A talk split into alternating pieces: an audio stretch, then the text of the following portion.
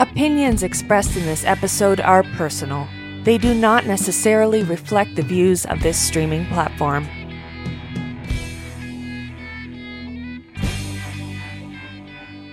Welcome to another edition of Let's Be Diverse. I'm your host, Andrew Stout.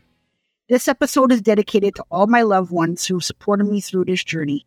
Many of us have heard the term organizational development, or as some say, OD. However, many of us don't know what it is. On today's episode, we'll be discussing organizational development and how it is important to an organization. My guest today is someone who is one of the most knowledgeable people that I know her name is Melanie Reed. Now, Melanie is a passion leader and an educator whose vision is to transform the HR industry one HR professional at a time. She has worked alongside and managed, taught, and mentored HR professionals for almost 20 years. She is the principal consultant of the Unicorn Group. She is an assistant teaching professor of human resources management in the School of Business and Economics at Thompson River University, and she is the host of her own podcast, The HR Mentor. She's also held leadership roles in recruitment, talent management, total rewards, learning, and development. I told her when she agreed to be a guest that I was absolutely thrilled to have her on. Welcome to the show, Melanie. I am super excited to have you on as a guest today. Well, thank you, Andrew, for that lovely introduction. Um, I'm honored to be here and and very grateful that you asked me to come on. It's uh, it's a pleasure, and it's great to see this podcast growing so quickly. You've done a great job, so excited to be here. I appreciate that, Melanie. Thank you very much. And actually, coming from you, that means a lot. So I will take that as a huge compliment. you should, yeah, absolutely. How have you been? What's new? I'm great. It's uh, it's summertime for me, so I'm not teaching and uh, working on some projects and papers and having convocation at our university, which is always a really special time of the year to see the students graduating and meet their families. It's like one of the best parts of this job. So yeah, so I'm I'm in kind of a quieter time of my annual cycle. So so life is good. Life is good. So, and then it gives you time to enjoy the weather at the same time. It certainly does. Yeah, we're very lucky. I don't know if I would appreciate if my four months off started in November. So this is this is good. I would agree with you. I, I know personally that I would not appreciate uh, having it off in November either. That's not my favorite time of year. I'm not a cold weather guy. I'm more of a warm weather guy. So this is the time that I enjoy as well. Awesome. So I'm, I'm glad to hear that things are going well. Before we begin the episode here, I always start things off with asking my guests a fun, thought provoking question. Are you ready for yours, Melanie? I'm a little nervous, but I'm ready. There's nothing to be nervous about at all. Okay. My question is if they say that we learn from our mistakes, why are we always afraid to make them? Oh, that's a really good question. Let me think about that. Well, I guess, I mean, I can think about it from my own perspective. I think there is, for many of us, a desire to do things the right way, that we we want to deliver on what's expected of us and making mistakes might be a signal that we weren't able to do something the right way or the correct way I think for a lot of people, the way they were raised and the people they were raised by sometimes can have an impact on their ability to be vulnerable, to make or admit mistakes. Yeah. So, I, and I think there's a difference between knowing something and then actually doing it. So I know lots of things are bad for me, like staying up too late or enjoying a glass of wine or skipping my workout for the day, but we do them anyway sometimes.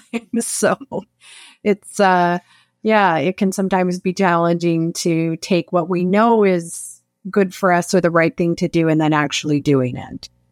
Yeah, that would be a good question for a psychologist. oh, for sure. I thought that when you say workout, it's funny. Sometimes we will be willing to skip the workout, but we may not necessarily want to skip the glass of wine. That's a really good point. Yeah. Yeah, exactly. So, as you said in your introduction, I've been working in the human resource management space for well, it's it's coming up on 25 years now. So it's been a minute. And I started off really in the recruitment area. And when I first graduated with my BBA, I had a hard time finding my first HR job and and I like to share that with new graduates because I think a lot of graduating HR students struggle to get kind of that first opportunity in HR. And my experience was no different. So when I started off, I was working in more of a career planning and career coaching role. And I did that for about three years. And, and I actually really enjoyed it. Uh, but I was always on the lookout for my first HR job. So that came in the form of a recruiter role in a really high volume environment in a, a call center. So at the time in BC, there were a lot of call centers from the US setting up shop in Canada believe it or not, it was because of the dollar. Uh, we wouldn't know that today, but it was was more affordable to to have labor in Canada. So I spent a year doing that, and then because of that experience, it gave me an opportunity to move into an HR advisor role. And from there, I just kept taking different opportunities to learn different aspects of of HR. I worked in compensation and benefits managing that for a number of years. Um, I worked in the talent management space for a number of years, but a lot of the time I spent as an HR generalist in both union and non union workplaces.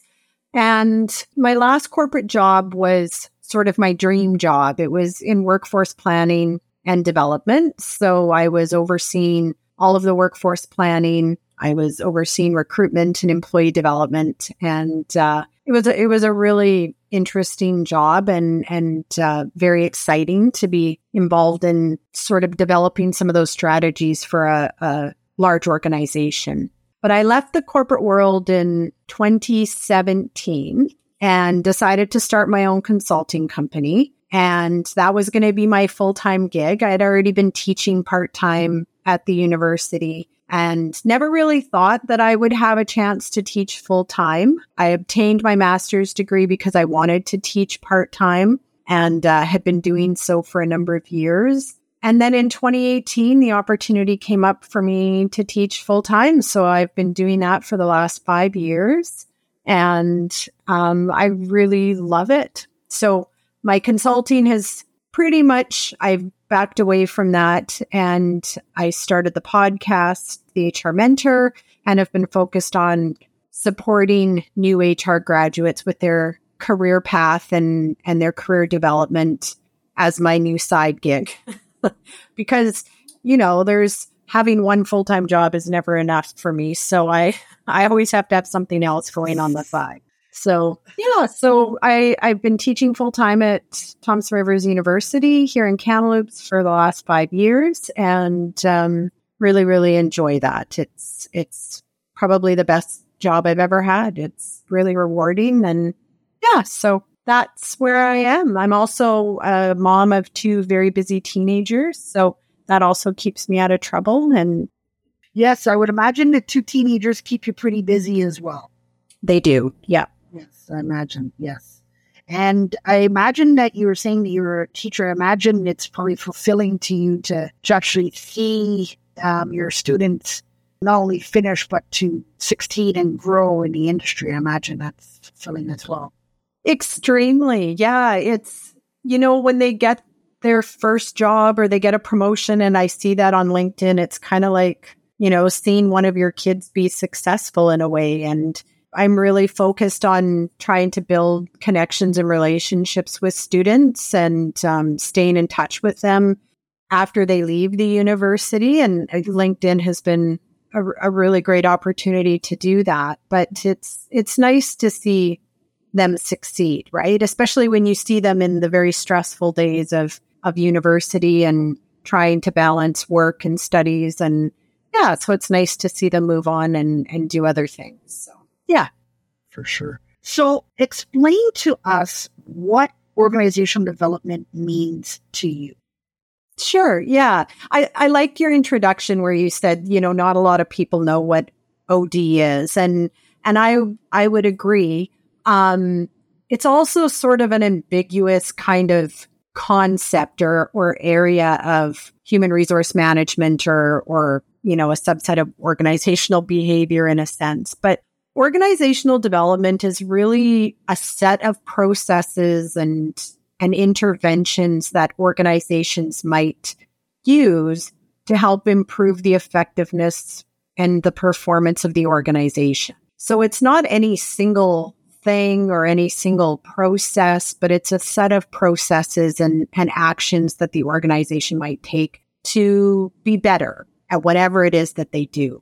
It's really based on this idea that organizations are what we call open systems, meaning that they're they're impacted by the external environment as much as they are the internal environment. So organizations don't operate in vacuums. They're impacted by everything that's going on around them. So in order to improve them, what we're usually talking about when we talk about organizational development is we're talking about ways that we can change the structure, the culture, the systems, our processes, maybe our people in order to facilitate an improvement to the organization.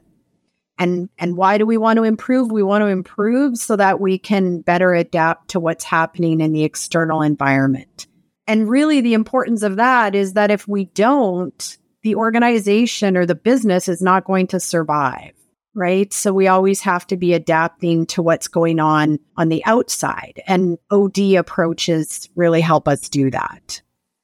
Do you find that organizations look to organizational development when things are, like you mentioned, when there's a change in structure? Do you find that they're also looking to change it if there's not a structure, but they just like there's not anything going wrong, but they just feel like there's a change needed?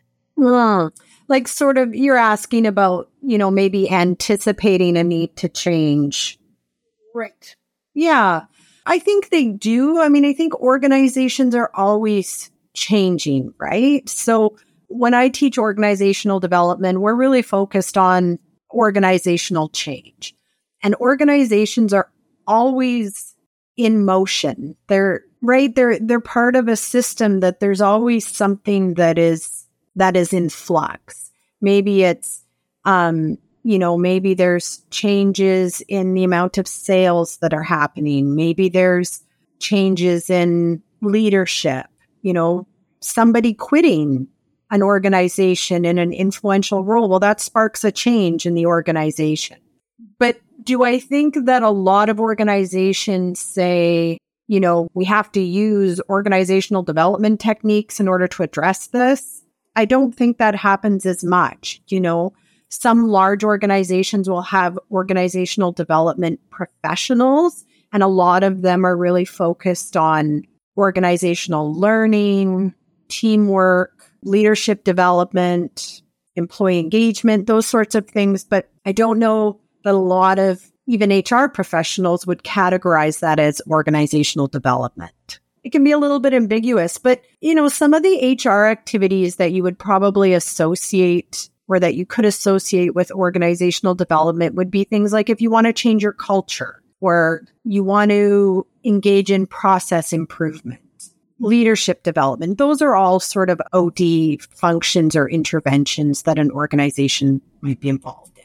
Because I could see, especially in the last couple of years or especially during the pandemic, I could see a lot of organizational change. You mentioned culture. I could see a lot of the culture of the changing because people are, they were so used to staying home or working from home. And now these businesses want them back and they don't want to go back. They want to continue to work from home because they enjoyed taking their kid to school or picking them up after school or being there for, you know, for supper. So I can imagine that there was some changes there. Oh, I mean, COVID was yeah, it was the, I don't even know what the word is. It was like the ultimate change that was forced upon organizations and people. And, and I think, you know, looking back, at least in my lifetime, there's never been a change like that that really affected every organization, right? Regardless. And we're still feeling the effects of that, right? Because again, if you think about the open system and you look at supply chain, there's still supply chain issues that were brought on because of COVID. I'll give you a really simple example. I used to use a very specific contact lens solution, and it worked the best for me and for my contacts. And there was some supply chain issue about, I want to say like probably a year ago, and now you can't find it anywhere and nobody makes the same product. And so that is a significant change brought on by the pandemic that's affecting a lot of retailers because they don't have it on their shelves anymore. And the company was the only supplier of it. And so now there's all these consumers that are having to change, right? In a, in a very sort of, I mean, it's impacted me a lot, but a simple example, but it, but it affects a lot of organizations, right? And we also see it with the labor market. You know, the pandemic didn't cause the labor market issues. It just sort of magnified what was already happening. And we're going to be in that for a very long time, this labor shortage. So people are having to adapt and employers are having to adapt how they recruit people and how they retain people because there aren't as many people looking for jobs. Right, right. And people have adapted too. Like, you know, candidates, they've adapted to because of what they, like I said earlier, what they've enjoyed of taking their kids to school or picking them up after school or being home for supper. So now they've adapted to that. So when they're going and looking for work, they're asking companies like, what's your policy on on this? Do you believe in employee well-being? And do you believe in family orientated employees? And, and what are your values? So they're asking all these questions to companies. So i feel like the companies are almost the ones that are being interviewed by the employee. 100% yeah. And I, I think a really good example you just used was you know asking companies if they have a work from home policy. And if they haven't adopted that change into their organization and they don't have a policy, they're probably going to have a hard time recruiting people. An organizational development sort of lens on that would say, well, you have to change your culture around work from home. There's probably some leadership development that's required because, in my experience, one of the biggest stumbling blocks about remote work, uh, we used to call it telecommuting back in the back in the day when when I remember first drafting a policy for an organization and the big stumbling block was managers didn't know how to manage people remotely and they didn't trust them. So, you know, there's leadership development that has to happen and then there's there's processes and things that have to be adapted in order to to adapt to that sort of external change that's happening. Sure, for sure. I learned from somewhere somebody intelligent told me that organizational change is an evolution of forming, storming, norming, and performing. Yeah, I would agree with that. I mean, it takes a group or a team to make it happen. Like it has to involve everybody. It's sort of a it's an ongoing endeavor. Sometimes it's hard to pinpoint the start and the end of organizational change. When organizations are considering organizational change, is it necessary or recommended to adapt a formal change processes or hire a change engagement consultants to embrace the change instead of fighting? Hmm. Well, I don't think it's necessary to hire a change management consultant if you want to change something in your organization there's kind of two schools of thought on this. Part of the whole prevailing thinking around OD, or at least historically, is that this is about making the workplace more democratic and less top down. Right. So we went from kind of, you know, Taylorism and scientific management and everything being regimented and very top down and and the division of labor that sort of thing and the early kind of OD movement was all about recognizing that if we paid attention to people and what they needed, that the organization would perform better. There would be better results. When we bring in change management consultants and we have sort of a change management approach to organizational development and change, sometimes what happens is it's more about project management and involves employees less in the process. And that can be a detriment to the organization. Yes, it can get it done faster, but if you don't engage your people in the process, what happens when the consultant leaves?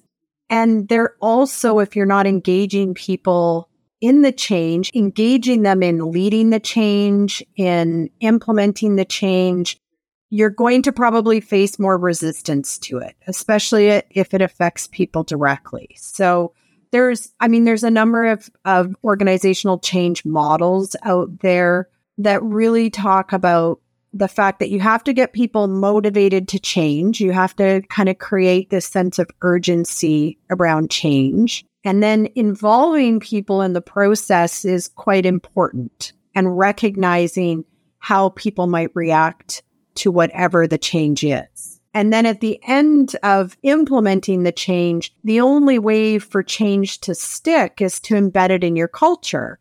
So if you leave it to an external party to come and do all of the work, you may not have people engaged in the process and therefore they might not they might go back to their old way of doing things if they're not part of that change process. Facing resistance can be a challenge. I think if you have a really good change consultant, they're going to know that and they're going to know when they need to be involved and how much and when they should be backing out. And they'll also know how to engage people in the process, which is critically important, I think, to the whole thing. Yeah. So I think there's no single right answer. I think change management consultants and project management works in a lot of organizations. But I do believe that without engaging employees throughout the process, without consulting them, without making sure that there's a cultural change at the end, the change won't be successful.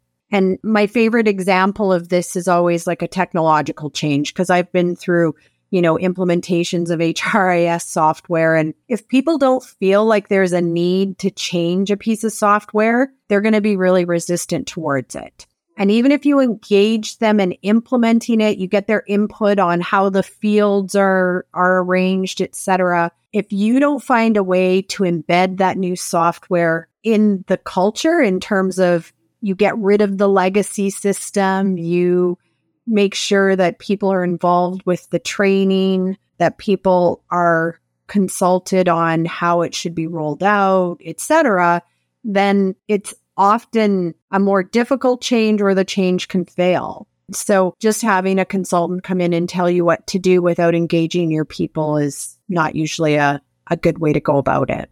Yeah, no, I agree with you 100%. And I think when you're adopting something or you're doing an organizational change, I agree with you. You want to engage the employees, but I do feel that if you're going to get them engaged and they agree with it and they're all 100% with the change, and let's say it's a positive change and nothing happens within six months, then you're going to probably lose them because they're going to wonder, well, what's going on? The president didn't he say that there was going to be some change or some changes, and we love them. What's happening? Where are they at? Like I haven't seen or heard anything. So I think the communication part has got to be there as well. 100% actually in my org development and change class we we do a whole unit on communication and one of the things I tell them over and over again is that change is communication. Like if you're not communicating all the way through, you can't really expect anything to change or for people to get involved. Like it's a it's a really critical part of it being successful.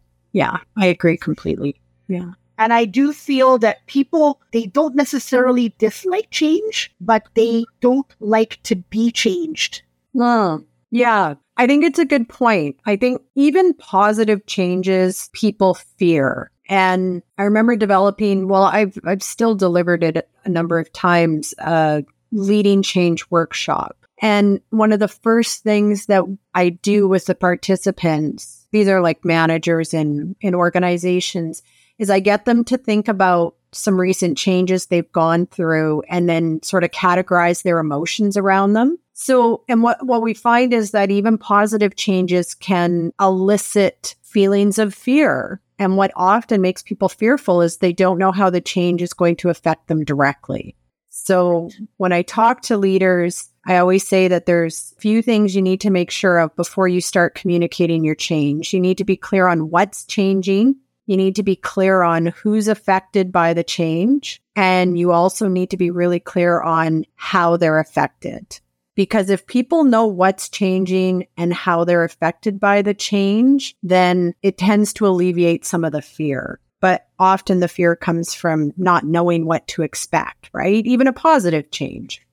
Where does organizational development fit with everything that professionals do? Oh, well, I think it is embedded in any change that happens in the organization. And sometimes we just don't call it that. Like I said at the beginning, you know, some of the activities in HR that I think are associated with OD or tactics you might use are things related to organizational learning and improving your teamwork, cultural interventions or transformations, changing systems or processes. You know, there's process improvement, right? Have you ever been through a process improvement activity in your organization where you look at here's the process now, we think it has too many steps, it's too convoluted, people don't understand it, we're going to map out a new process. That's organizational development. You're implementing a change and you're trying to improve the organization. So I think it's really deeply embedded in HR and it should be a part of your HR strategy. Do you think that organizations, when they are looking for a development fit, do you think that they struggle with it sometimes, or is it something that's thought out? What do you mean by development fit? So, like when they are they're thinking, like you said, organizational development. You know, you, asked, okay, have I ever been part of a process where somebody sits down, okay, this is what we're going to be doing. This process was what we had before, but this is what we're going to be doing now. And this is what we think is going to be best. So, so maybe I'll rephrase it differently do you think that is it something that they just kind of think, okay, we need to make a change in this, or is it something that's thought out over time and saying, okay, maybe we need to look at this further and kind of develop a plan for it? Oh, I think it completely depends on the organization. I, I think some organizations have the knowledge and, and also have the people power to plan these things out, right? So, like an OD professional would be looking at the strategy of the organization, what they anticipate having to respond to in the external environment or even in the internal environment. And they would be proactively looking at ways to improve the organization or to be prepared to respond to things. So, for example, if you were developing a succession plan for a CEO that you knew was retiring in three years and you had an OD professional, I would think they would be involved in the planning of, you know, how the organization might change, what the impacts might be to culture. You know, let's say you had, I remember an example from my own experience. We had a CEO at one time in an organization that was doing really well financially and it was a very positive time and and there was lots of money to spend and we had all these cool employee engagement activities and events and stuff. And when the CEO left the board replaced them with the chief financial officer. So when you're replacing your your fun CEO with the head of the money that sends a very different tone to the organization. And there was a cultural shift. So it wasn't one of spending, right? So the external environment shifted and the organization had to respond to that with different leadership. But that was a change in culture and, and it was an adjustment for everybody, right? Because, you know, things things shifted. And so those are the kind of things that organizational development professionals would be involved with. And, and quite often that falls to the director the VP of HR.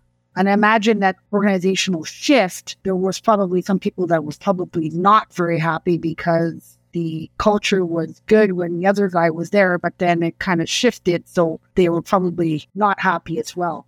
Well, and I, I'm sure there were lots of people that weren't very happy about it, right? And it because it takes an it takes time to adjust. So if you have an OD professional and you know that that's coming, and and you don't always know these things are coming. Sometimes CEO replacements happen overnight, right? Then you would be working with organizational leaders on how to f- support that culture change within the organization. And again, it comes back to what I said about communication, right? Is so here's what's changing. Here's why we have to change, right? Here's the why in it. That's super important.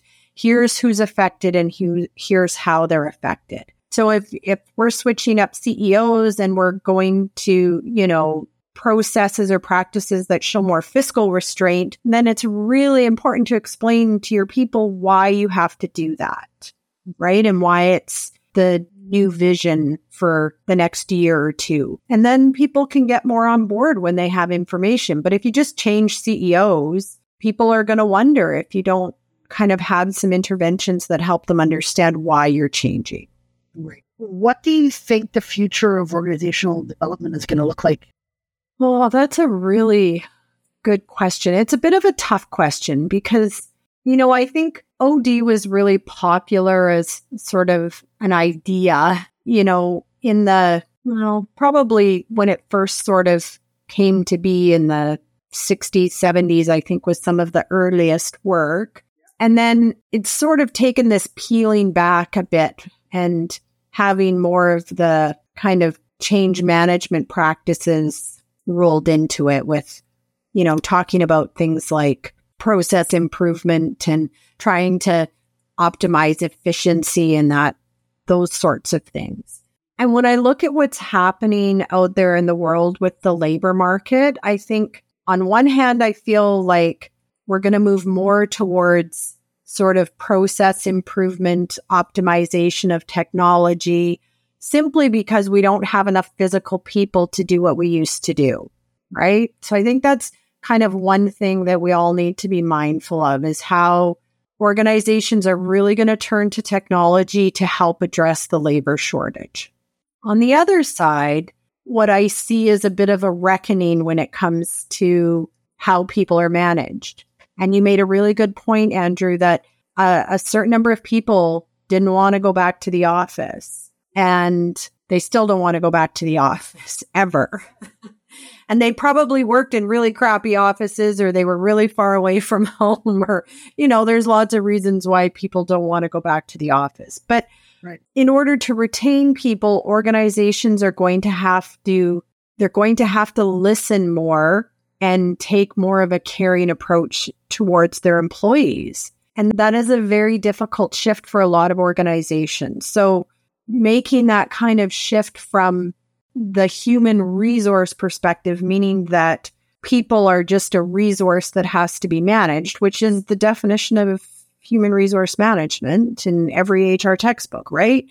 They're going to have to make a shift from that kind of robotic way of looking at people and look at people more holistically as people with lives outside of work, with mental health concerns, with concerns about equity, diversity, inclusion, and belonging in the workplace, with, you know, sandwich generation pressures of raising children and also caring for aging parents. There's all of these things that, you know, this idea when I first started in HR that people leave their personal lives at the door. And when they get into the organization, well, they should just be fine. And I can remember a number of examples from my own career where I felt like I had to do that. And organizations can't really expect that of people anymore. And people expect more from organizations. And so I feel like in some organizations, they're going to embrace that. They're going to engage their people in dialogue around what that looks like. And, and they're going to kind of redefine what managing people looks like. And there are other organizations that I think are really going to go the other way. Look at what happened when Elon Musk took over Twitter. He fired a bunch of people. He told everyone to get their butt back to the office and created all of these sort of more, you know, got rid of a lot of the EDI policies and the, you know, the safety on Twitter that people had come to expect in terms of what you could and couldn't say about people right? So that's shifting. So it's going to be interesting. I, I don't really know what the future holds for, say, an OD role in an organization. I, I think if your organization has an OD role, they're already ahead of the curve and they're leaning more towards the embracing employee differentiation and care. But if they don't, I think it's going to be more process improvement, more about trying to be as efficient as possible and maximizing profit. Yeah. I have a uh, someone that I know one of my connections. She was working for a company and she was burnt out to the max. She was not doing great. She had two managers and she went to see the first manager, told him what was going on. I'm not doing good. I'm not feeling great. I'm not myself. And they basically told her to shake it off and get back to work. And then she went to see the second manager, and he actually sat down with her and said, Oh my God, tell me what's going on. And she told him, and he said to her, What do you need from me? Do you need me to listen? Do you need a shoulder to cry on?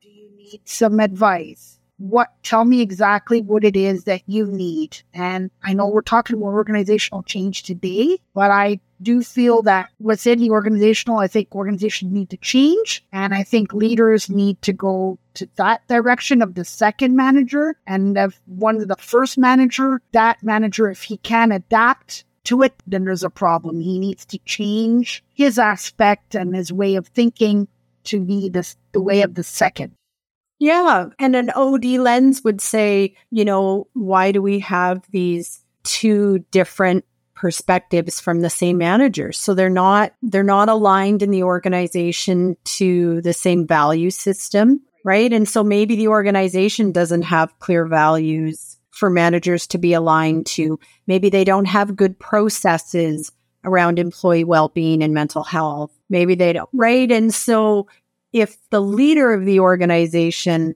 wanted to do something about that, then, you know, OD interventions would be really helpful.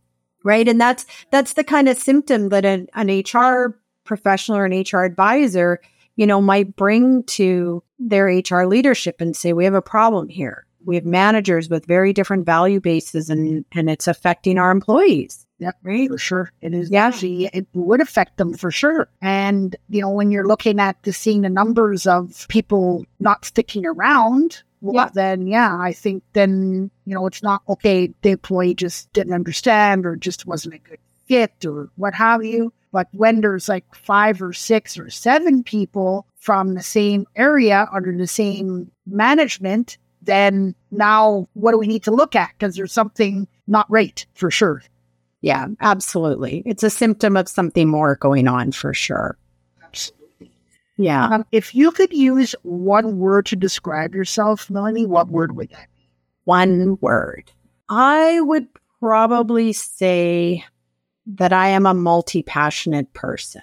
So I don't even know if it's an official word, but I'm passionate, but I'm passionate about a lot of different things. And I, it's been both a blessing and a curse in my life because I I say yes to a lot of things because I'm interested in a lot of things, but then that can often be the road to overloading myself with too much. So, but I have a lot of interests and and uh, a lot of things, you know, that I want to try and do and see in my lifetime. So, yeah.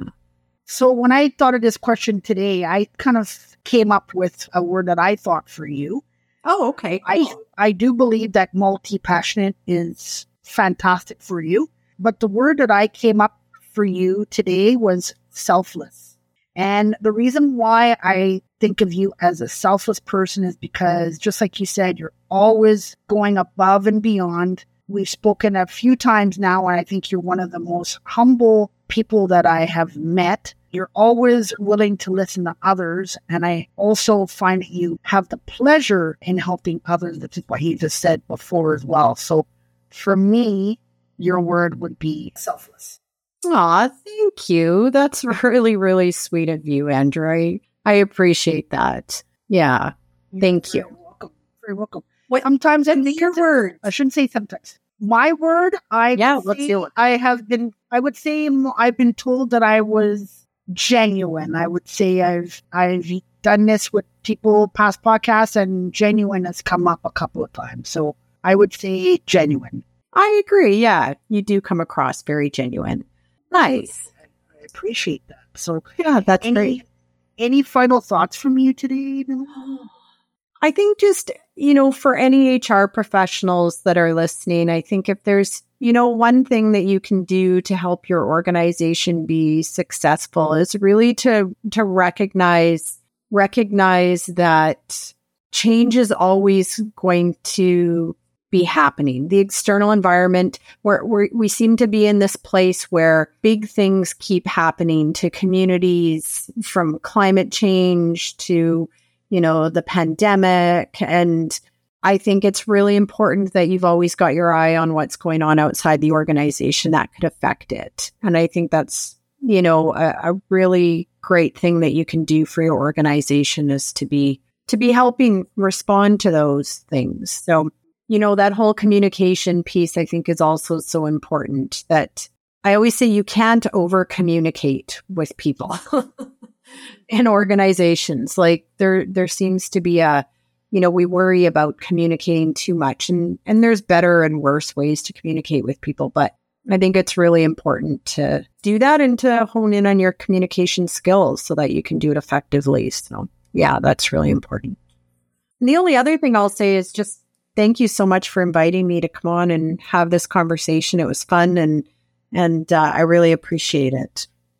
Well, I appreciate you and I want to take the time to thank you for joining me today. So I will say to you that I am inspired by your compassion, your commitment to help others. So I wanted to thank you for being that uplifting voice, not just for myself, but for everybody else. I'm sure there's some listeners as well that feel the same way about you as well.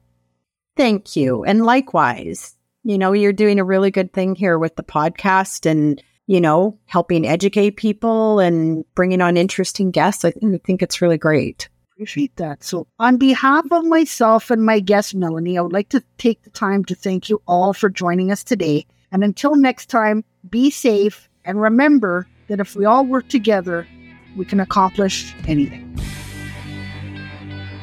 You have been listening to Let's Be Diverse with Andrew Stout. To stay up to date with future content, hit subscribe